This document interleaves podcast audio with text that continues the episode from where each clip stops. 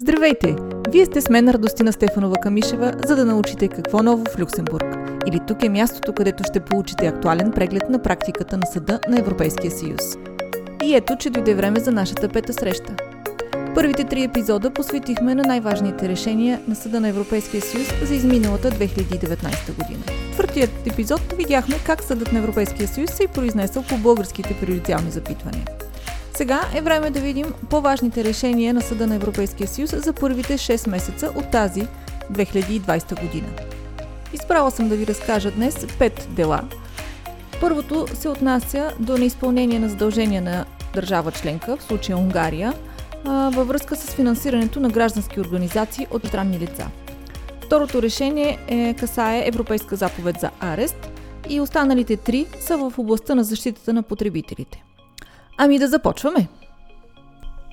Започвам с решение на големия състав на Съда на Европейския съюз от 18 юни 2020 година по делото Комисия срещу Унгария с номер C78 2018 година. Това решение получи известен отзвук в медиите след постановяването му. Става въпрос за решението, което се отнася до финансирането на граждански организации от чуждестранни лица в Унгария. С това решение съдът уважи иска на комисията за установяване на неизпълнение на задължения от страна на Унгария. Съдът констатира, че като е наложило задължение за регистриране, деклариране и оповестяване на някои категории организации на гражданското общество, които получават пряко или непряко чуждестранна финансова подкрепа над определен прак, и като е предвидила възможност за налагане на санкции на организациите, които не спазват тези задължения, Унгария е въвела дискриминационни и необосновани ограничения по отношение както на разглежданите организации, така и на предоставящите им подкрепа лица. Така описаните ограничения противоречат на задълженията на държавите членки за гарантиране на свободата на движение на капитали, закрепена в член 63 от договора за функциониране на Европейския съюз, както и на правото на зачитане на личния и семейния живот, правото на защита на личните данни и правото на свободно сдружаване, предвидени съответно в членове 7, 8 и 12 от Хартата на основните права на Европейския съюз. Спорното законодателство е прието в Унгария през 2017 година, като неговото предназначение, според Унгария, е да гарантира прозрачността на гражданските организации, които получават дарения от чужбина. Така, всяка организация, която получава финансова подкрепа от чужбина над около 1400 евро, трябва да се регистрира пред унгарски съд като организация, получаваща чуждестранна подкрепа, като посочи имената на дарителите – както и точният размер на подкрепата. След това тази информация се публикува на обществено и безплатно достъпна електронна платформа. Всяка гражданска организация е длъжна на началната страница на вебсайта си, както и във всички свои публикации, да се обозначава като организация, получаваща чуждестранна подкрепа. Тъй като комисията счита, че този закон противоречи на договора за функционирането на Европейския съюз, както и на хартата – предявява пред съда иска за установяване на неизпълнение на задълженията от страна на Унгария. Съдът припомня, че неизпълнение на задължения може да се докаже, ако се отнася до приемане на законова или подзаконова мярка, чието наличие и прилагане не се оспорват, чрез правен анализ на разпоредбите на съответната мярка. И преди това Унгария няма основания да обвинява комисията, че не е предоставила доказателства за практическите последици от закона за прозрачността върху свободата на движение по член 63 от договора за функционирането на Европейския съюз.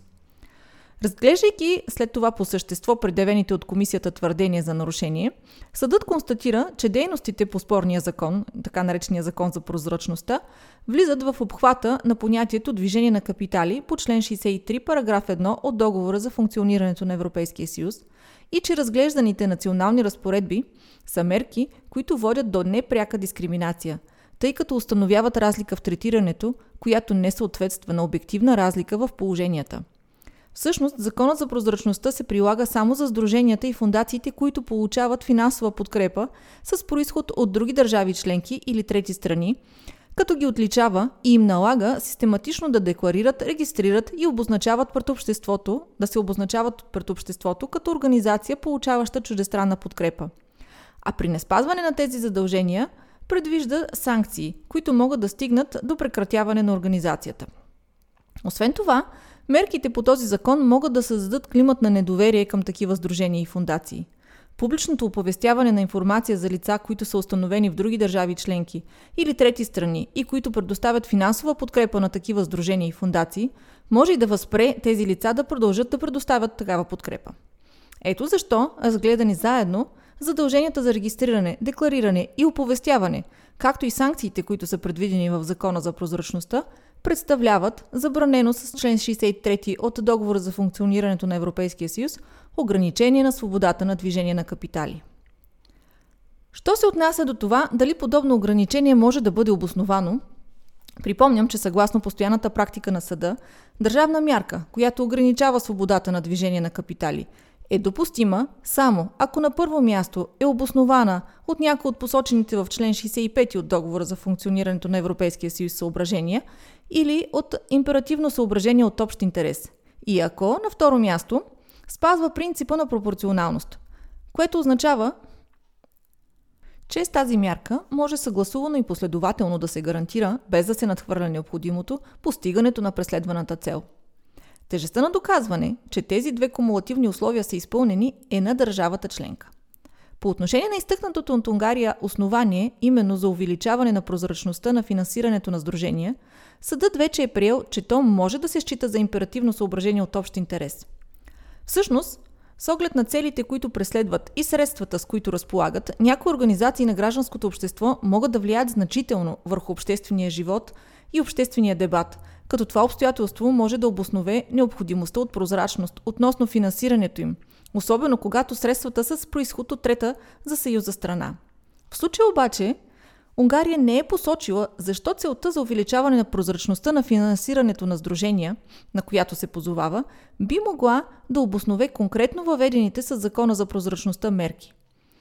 Тези мерки се прилагат без разлика за всяка финансова подкрепа над определен прак и за всяка организация, попадаща в приложното поле на споменатия закон, вместо да са насочени към тези от тях, които могат реално и значително да повлияят на обществения живот и на обществения дебат. Относно съображенията за обществен интерес и обществена сигурност, посочени в член 65, параграф 1, буква Б от договора за функциониране на Европейския съюз и които Унгария изтъква като основание при условията на евентуалност – Съдът припомня, че на тях може да се прави позоваване само ако в съответната област законодателят на Съюза не е извършил пълна хармонизация на мерките за осигуряване на защитата им и че те обхващат по-специално борбата срещу изпирането на пари, финансирането на тероризма и организираната престъпност. При това, посочените съображения са допустими само ако има действителна, настояща и достатъчно сериозна заплаха, която засяга основен обществен интерес.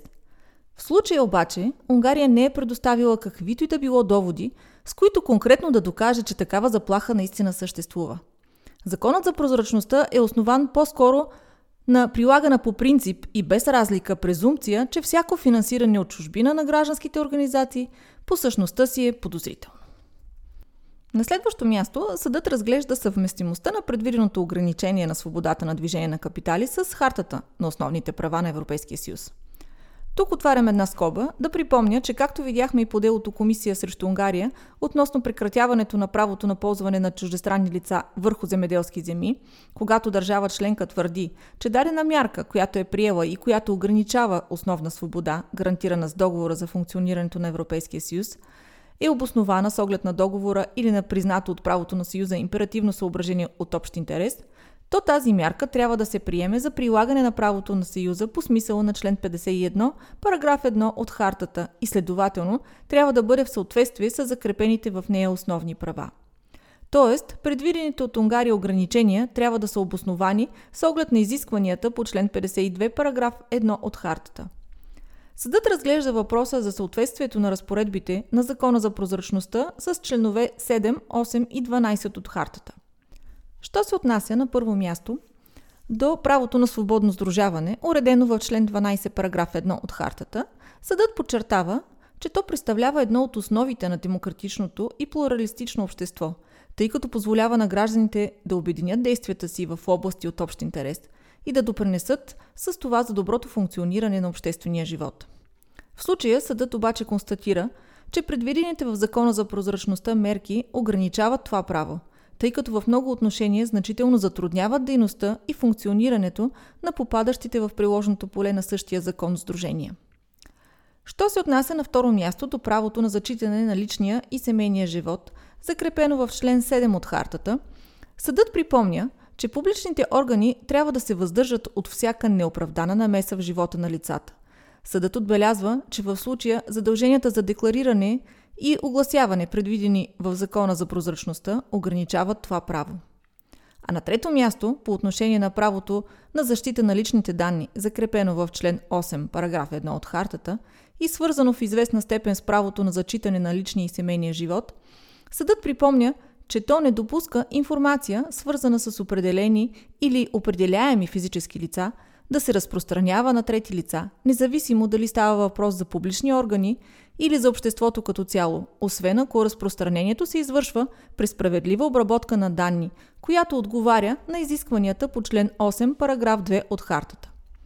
В случая Унгария обаче не е предоставила каквото и да било доказателства, че разпоредбите, в които са предвидени разглежданите задължения, отговарят на посочените изисквания, поради които приема, че споменатите задължения също ограничават правото на защита на личните данни по член 8, параграф 1 от хартата. Съгласно член 52, параграф 1 от хартата, всяко ограничаване на правата и свободите, признати с тази харта, трябва да отговаря на признати от Съюза цели от общ интерес. Съдът обаче вече констатира, че разпоредбите от Закона за прозрачността не могат да се обосноват от нито една от признатите от Съюза цели от общ интерес, на които се позовава Унгария. Така в заключение, като е приела тези разпоредби, Унгария не е изпълнила задълженията си по членове 7, 8 и 12 от хартата. Продължаваме с още едно дело на голям състав, този път обаче в наказателно-правната област. Става въпрос за решение от 3 марта 2020 година по дело C717 от 2018 година. Делото се отнася до тълкуването на член 2, параграф 2 от рамковото решение за Европейска заповед за арест. Съгласно тази разпоредба, при изпълнението на европейските заповеди за арест, издадени от, за определени престъпления, наказуеми с лишаване от свобода – или мярка изискваща задържане за срок не по-малко 3 години, не се извършва проверка за двойна наказуемост, което означава, че не се прилага условието тези деяния, да съставляват престъпления и съгласно правото на изпълняващата държава членка. Въпросът, който стои в основата на това дело, е коя редакция на законодателството на издаващата Европейска заповед държава членка трябва да се вземе предвид в рамките на проверката дали престъплението, за което е издадена Европейска заповед за арест, е наказуемо в издаващата държава членка с лишаване от свобода или друга мярка, която изисква задържане за срок не по-малък от 3 години. Дали трябва да се вземе предвид редакцията, която е приложима за деянията, които стоят в основата на издадената Европейска заповед за арест – или редакцията на законодателството, която е в сила към момента на самото издаване на тази заповед. Според решението на Съда на Европейския съюз следва да се вземе предвид редакцията на законодателството, приложима за деянията, които са в основата на Европейската заповед за арест. През 2017 година лицето Хикс е осъдено от Испанския национален съд за деяния, извършени през 2012 и 2013 година, които, според испанското законодателство, съставляват престъплението възхвала на тероризма и унижаване на жертвите на тероризма, предвидено в Испанския наказателен кодекс, в редакцията му в сила към момента на извършване на тези деяния. На Хикс му е наложено максимално предвиденото наказание, а именно лишаване от свобода за срок от две години. Междувременно през 2015 година тази разпоредба е изменена и по-настоящем предвижда наказание лишаване от свобода до 3 години за същото престъпление. През 2018 година Испанския съд издава Европейска заповед за арест срещу Хикс, тъй като той напуска Испания и а, се укрива в Белгия. Европейската заповед за арест е издадена за престъплението тероризъм, включено в списъка на престъпленията, за които отпада проверката за двойна наказуемост. Тъй като апелативният съд на Гент, Белгия, а, като апелативна инстанция в рамките на производството по изпълнение на тази заповед за арест, изпитва съмнение коя редакция на съответната разпоредба от Испанския наказателен закон трябва да се вземе предвид, за да се провери дали в случая е изпълнено условието за горна граница на наказанието лишаване от свобода за срок не по-малък от 3 години, решава да спре производството и да отправи приоритетно запитване до Съда на Европейския съюз. Съдът на Европейския съюз прави тълкуване на въпросната разпоредба, а именно член 2, параграф 2 от рамковото решение, както и на контекста, в който тя се вписва, като приема, че това, че трябва да се вземе предвид редакцията на законодателството на издаващата държава членка, която е приложима за съответните деяния, се подкрепя и от член 8 от рамковото решение. Тази разпоредба предвижда, че Европейската заповед за арест съдържа по-специално информация относно наложеното наказание или предвидените наказания за престъплението съгласно законодателството на издаващата държава членка. Като тази информация трябва да бъде предоставена в съответствие с формуляра, който е включен в приложението към рамковото решение. Всъщност подобно тълкуване се потвърждава и от целта на самото рамково решение, а именно да улесни и ускори съдебното сътрудничество чрез въвеждане на нова упростена и по-ефикасна система за предаване на лица, осъдени или заподозрени в нарушаване на наказателния закон. В тази връзка Изпълняващият съдебен орган трябва да може да се основе на информацията, която е, относно размера на наказанието, която се съдържа в самата Европейска заповед за арест. Да се изисква от този орган да провери дали приложимото към разглежданите деяния законодателство на издаващата държава членка е било изменено след датата на извършване на тези деяния, би противоречало от една страна на целта на рамковото решение, а от друга страна и на принципа на правна сигурност – с оглед на трудностите, които този съдебен орган би могъл да срещне. Съдът заключава, че все пак фактът, че разглежданото престъпление не може да бъде основание за предаване без проверка на двойната наказуемост на деянието, в приложение на член 2, параграф 2 от рамковото решение, не означава, че изпълнението на самата Европейска заповед за арест трябва да бъде отказано. Напротив, Просто съдебният орган ще трябва да разгледа по отношение на това престъпление критерия за двойна наказуемост на деянието, посочен в член 2, параграф 4 от рамковото решение. Преминаваме в областта на защита на потребителите. И както в началото споменах, ще се спра на три решения, които бяха публикувани през март 2020 година. Първото решение е по дело C511-2017 и касае договорите за ипотечен кредит. За какво става въпрос? През декември 2007 година госпожа Линтнер сключва с Unicredit Банк Унгария договор за ипотечен кредит в чужестранна валута. Като някои от клазите на този договор предоставят на Unicredit Банк правото на едностранно да го изменя. Често срещана практика. Вследствие госпожа Линтнер завежда иск пред унгарските юрисдикции за обявяването на посочените клаузи за недействителни с обратно действие. Като искът се основава на директивата относно неравноправните клаузи 9313, която предвижда по-специално, че неравноправните клаузи, съдържащи се в договора между търговец и потребител, не обвързват последния. През 2014 година е прието законодателство в Унгария, което урежда установяването на неравноправния характер и последиците, които трябва да се изведат от това, що се отнасят до някои от съдържащите си в тези договори клаузи, а именно тези, които са свързани от една страна с възможността за едностранно изменение на договора и от друга с разликата между обменните курсове купува и курс продава на разглежданата валута. Така с новоприетите разпоредби, унгарските съдилища вече не са призвани да се произнасят относно съвместимостта на тези клаузи с директивата. Все пак обаче, градският съд Будапешта, сезиран с иска на госпожа Линтнер, като взема предвид практиката на Съда на Европейския съюз, се пита дали не трябва да се произнесе и относно съвместимостта с директивата на някои други клаузи от договора, които не са обект на жалбата. Тези клаузи се отнасят по-специално за нотариалното удостоверяване на факти, за едностранното прекратяване на договора и за определени разходи в тежест на потребителя. Според тази юрисдикция, съгласно практиката на Съда на Европейския съюз, в рамките на дела, отнасящи се до потребителски договори, националният съдия е длъжен да разгледа служебно, т.е. по своя собствена инициатива, неравноправния характер на клаузите, съдържащи се в този договор, стига да разполага с правни и фактически елементи в тази връзка.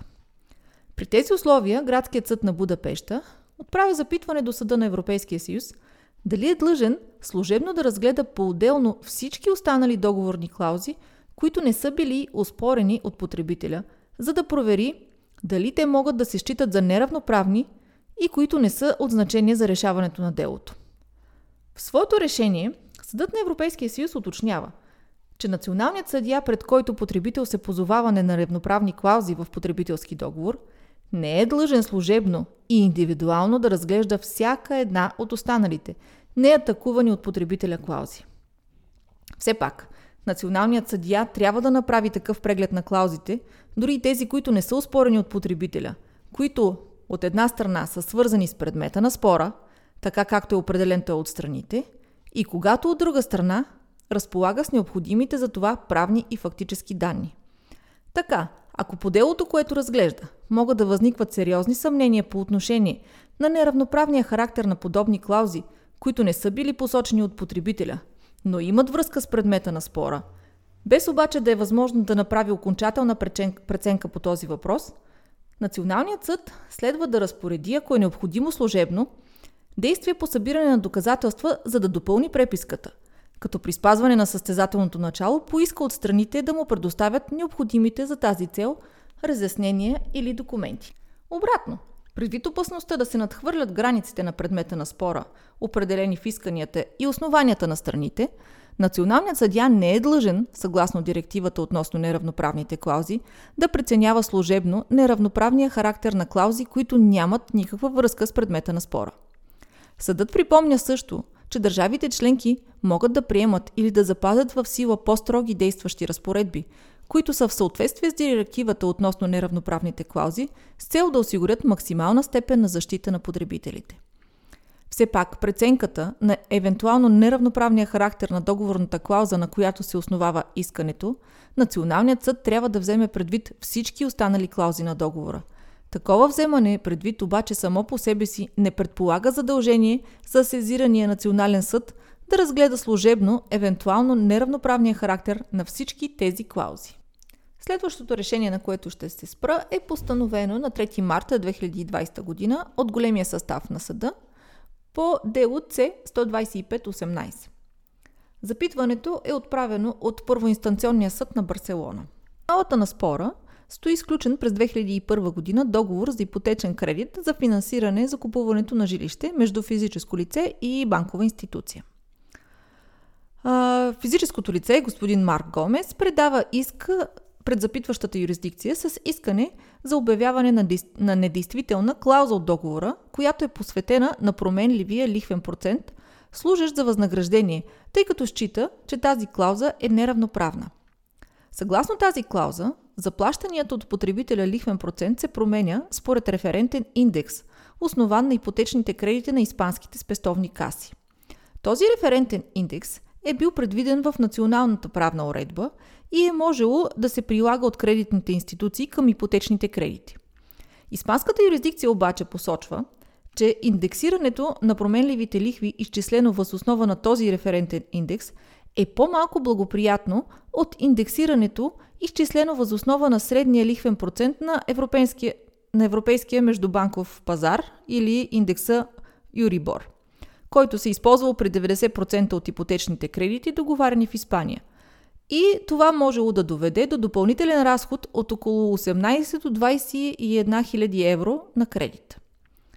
Съгласно член 1, параграф 2 от директивата относно неравноправните клаузи 9313, договорните клаузи, които отразяват задължителни законови или подзаконови разпоредби, не попадат в обхвата на тази директива. В тази връзка, запитващата юрисдикция иска да установи дали в конкретния случай това е точно така. Дали клаузата от договора за ипотечен кредит, която предвижда, че приложимият за кредита лихвен процент се основава на един от предвидените в националната правна уредба официални референтни индекси, които могат да се прилагат от кредитните институции към ипотечните кредити, е изключена от приложното поле на директивата.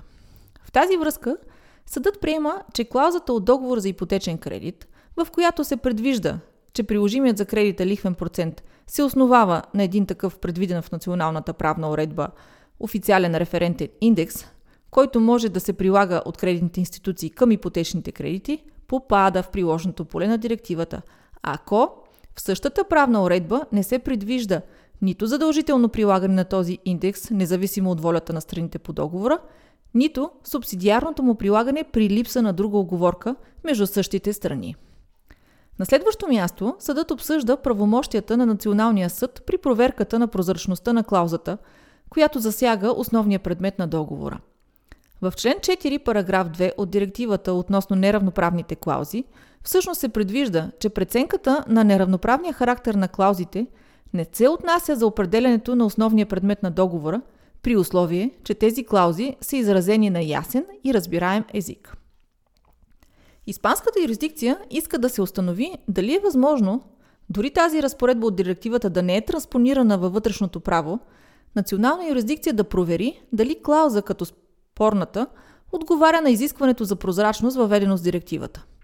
В това отношение съдът подчертава, че договорните клаузи трябва винаги да отговарят на изискването за изразяване на ясен и разбираем език. Според съда това изискване се прилага включително, ако дадена клауза попада в приложното поле на посочената разпоредба и дори ако съответната държава членка, в случай Испания, не е транспонирала тази разпоредба в вътрешния си правен ред. Следователно, юрисдикцията на държава членка винаги е длъжна да провери дали договорната клауза, която се отнася до основния предмет на договора, е ясна и разбираема.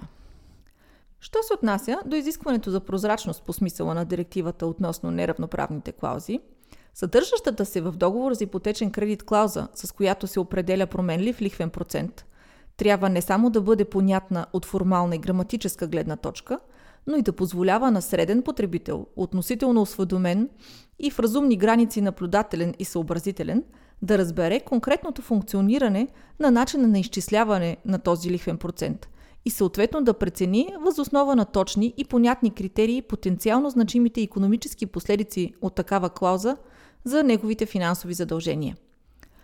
Особено относителни елементи в това отношение са от една страна лесната достъпност за всеки, който възнамерява да сключи договор за ипотечен кредит, на основните елементи на изчисляване на лихвения процент, поради публикуването на начина на неговото изчисляване в официалния вестник, например, на съответната държава членка.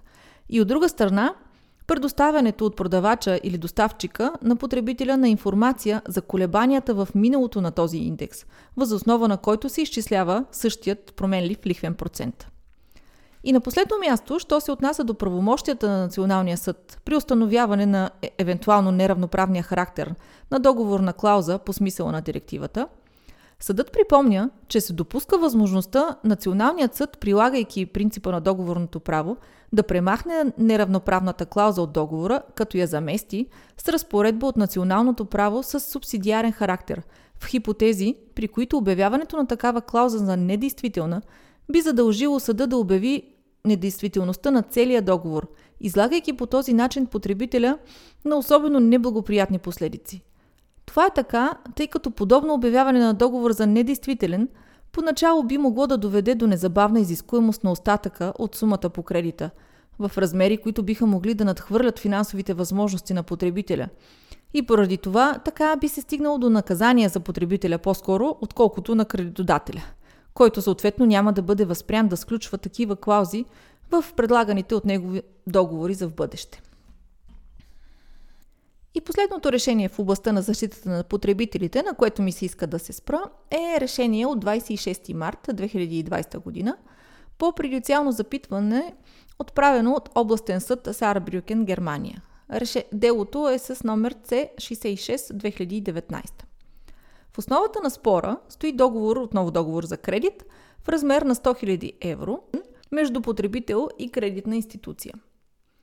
Договорът е обезпечен с недвижим имот.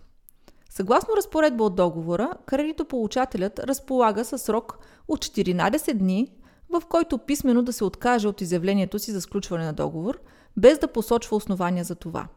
Срокът започва да тече след сключването на договора – но едва след като кредитополучателят получи цялата задължителна информация.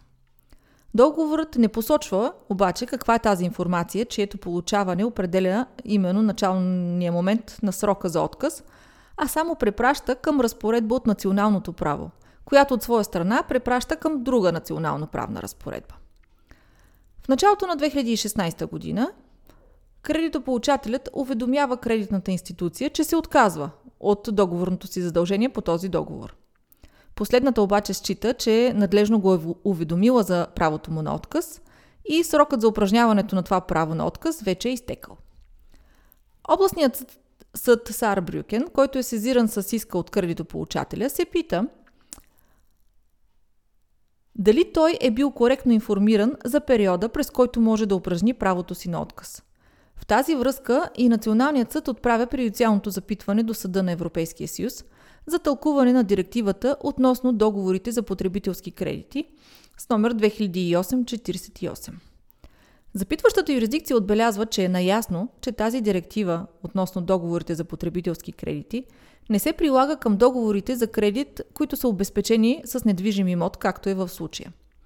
Тя посочва, че германският законодател все пак се е възползвал от посочената в съображение 10 от тази директива възможност да прилага предвидените в нея разпоредби в области, които не попадат в нейното приложно поле, като уредбата приложима към такива договори. При тези условия тя счита, че тълкуването на разпоредбите на посочената директива е необходимо за разрешаването на спора в главното производство. Със своето решение Съдът на Европейския съюз приема, че предвид значението на правото на отказ за защита на потребителя, информацията относно това право придобива за потребителя основно значение и за да може да се възползва пълноценно от тази информация, потребителят трябва да познава предварително условията, срока и начина на упражняване на правото на отказ. Тоест, тези условия следва да бъдат посочени по ясен и разбираем начин.